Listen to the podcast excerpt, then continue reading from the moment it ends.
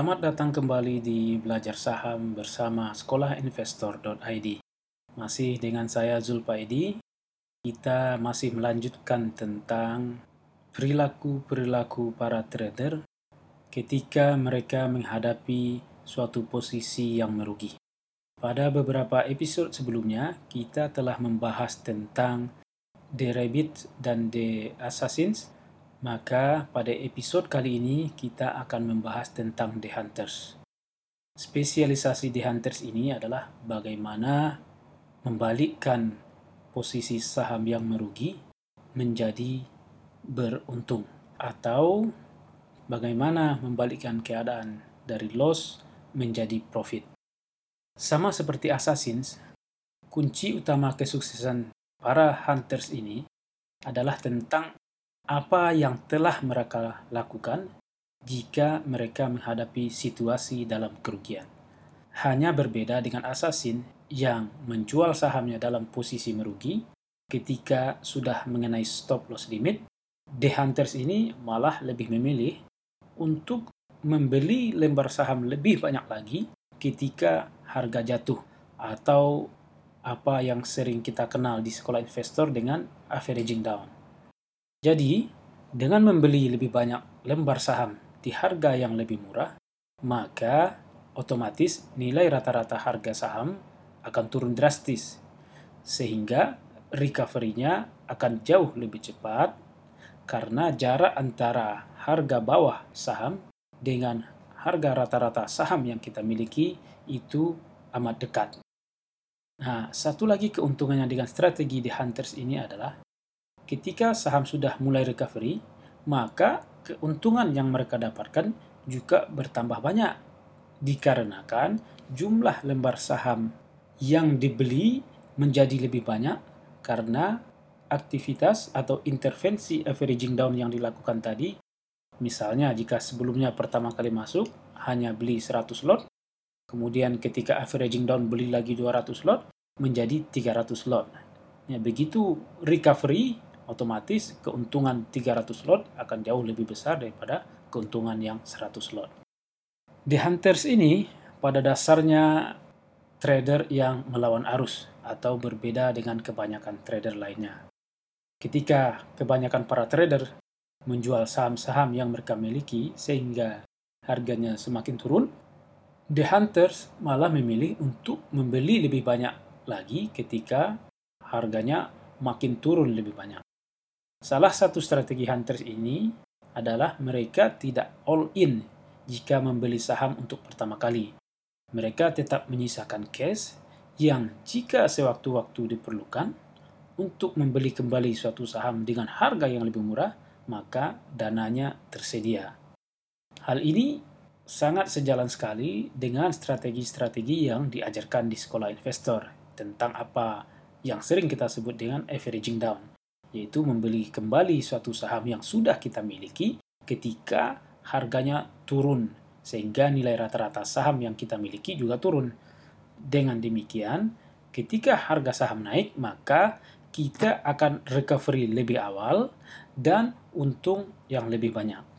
Karena The Hunters ini merupakan trader atau investor yang melawan arus, berbeda dengan kebanyakan orang, sehingga membuat mereka menjadi ahli dalam menerjemahkan berbagai macam chart atau tools yang bisa dipakai untuk mengukur sentimen dari kebanyakan trader atau pasar ya. Jadi pada dasarnya dia tidak akan membeli suatu saham jika dia tidak melihat adanya perubahan dari sentimen tersebut dalam waktu dekat. Atau di sekolah investor ini yang kita sebut dengan reversal signal atau buy signal Para The Hunters ini merupakan para trader yang tidak takut untuk menjual sahamnya dalam keadaan merugi jika dia menyadari ternyata dia telah salah menganalisa dan dia telah salah mengambil keputusan. Jadi sebagian dari karakter The Assassins ada dalam diri The Hunters dalam hal berani menjual saham ketika dalam posisi merugi karena dia menyadari adanya kesalahan dalam pengambilan keputusan. Jika pada kelompok assassin misalnya mayoritas dari mereka akan set stop loss di range 20 sampai dengan 33%, tidak demikian dengan the hunters. mereka malah enjoy menikmati harga saham yang turun jauh sambil menunggu harga sampai pada bottomnya sebelum mereka kembali membeli saham tersebut dengan jumlah yang dua kali lipat atau tiga kali lipat dari yang dia beli pertama kali sehingga nilai rata-rata sahamnya menjadi turun. Hal ini tidak mudah dilakukan, terutama kalau kita panik melihat harga yang turun jauh. Nah, salah satu kelebihan dari hunters ini adalah mereka tidak panik dan sabar menunggu hingga benar-benar dapat diskon harga terbaik sebelum memutuskan untuk membeli jauh lebih banyak lagi. Menjadi the hunters harus sabar dan disiplin. Kita harus selalu waspada bahwa saham yang kita beli bisa saja bergerak ke arah yang berlawanan dengan yang kita harapkan. Oleh karena itu, siapkan mental dan jangan panik dan pastikan bahwa selalu ada cash yang tersedia jika sewaktu-waktu diperlukan untuk melakukan averaging down ketika harga sudah di bawah. Satu contoh kasus dari kliennya di Freemanshore ini yaitu seorang investor membeli saham dari Eker Solution. Eker Solution ini adalah satu perusahaan oil service company. Jadi klien itu banyak kebanyakan adalah oil and gas company. Jadi mereka tuh bisa mulai dari engineering, maintenance, construction dan sebagainya. Nah, saham ini dibeli oleh salah satu kliennya pada tahun 2008 dengan harga 15.84 euro.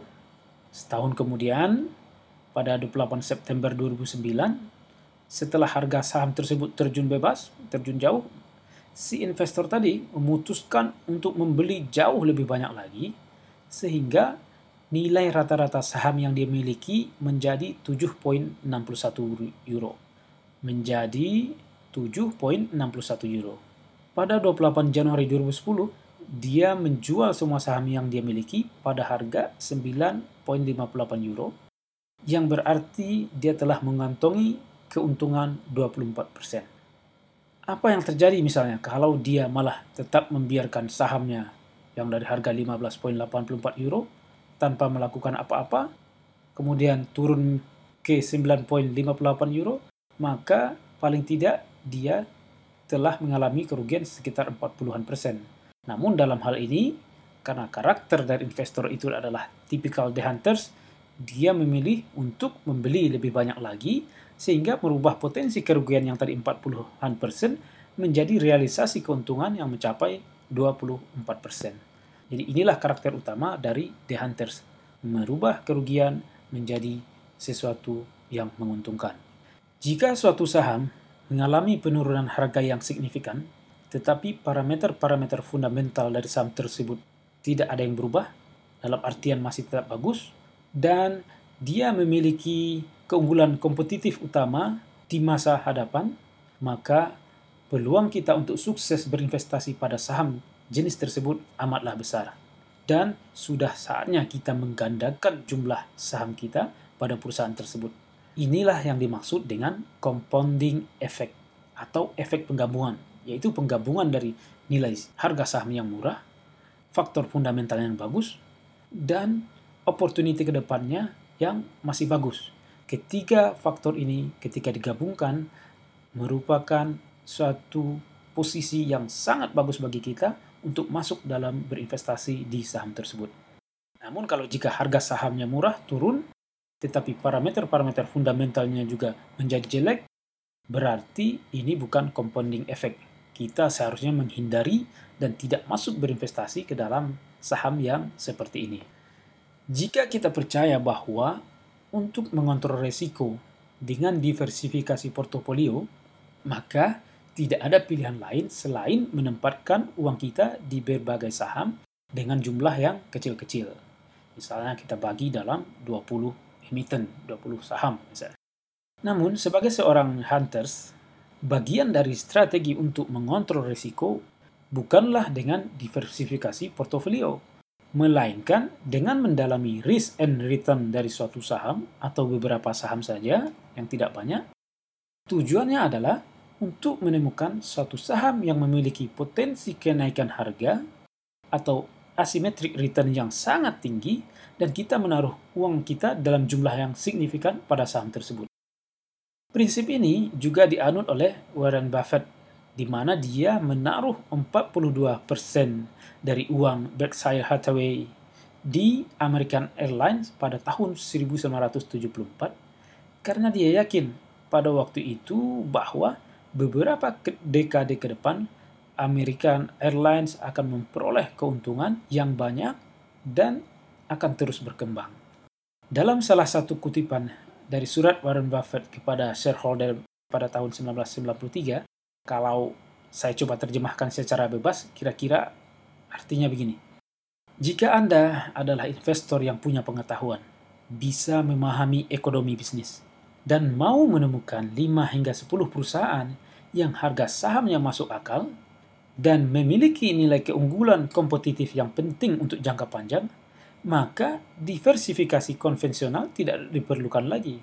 Jadi maksudnya, jika kita bisa menemukan saham dengan harga yang masuk akal, nilai kompetitif yang tinggi, maka kita bisa menaruh uang kita dengan jumlah yang sangat signifikan di sana, di mana nanti returnnya akan menjadi lebih besar daripada kita diversifikasi secara konvensional dengan cara menaruh di berbagai emiten atau saham.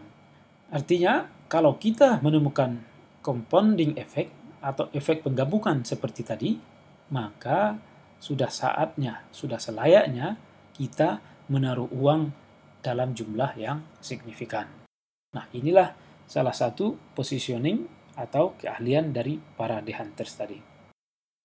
Jadi, pada episode kali ini, kita telah menyelesaikan tentang bagaimana reaksi para trader ketika mereka menghadapi suatu kerugian. Kita telah bahas bagaimana tentang the rabbit, bagaimana jebakan perilaku yang mereka alami, apa yang seharusnya mereka lakukan sehingga keluar dari jebakan perilaku tersebut. Kita juga telah membahas tentang the assassins, bagaimana dengan dinginnya, dengan tanpa emosinya dia melakukan cut loss yang seolah-olah tidak pernah terjadi apa-apa. Kita juga baru saja mendalami tentang karakter dari The Hunters, yaitu bagaimana membalikkan keadaan dari merugi menjadi memperoleh keuntungan. Mudah-mudahan kita bisa mengambil kesimpulan dari ketiga karakter tadi. Kita boleh memilih menjadi assassin, apalagi The Hunters, tapi kita harus membuang jauh-jauh karakter The Rabbits dalam diri kita. Menjadi The Hunters adalah pilihan terbaik, pun menjadi assassin masih bisa diterima. Tapi tidak dengan The Rabbit, itu harus dibuang jauh-jauh dari kebiasaan kita sebagai seorang trader. Demikianlah untuk uh, episode kali ini kita telah menyelesaikan tentang apa yang harus kita lakukan jika kita menghadapi posisi merugi.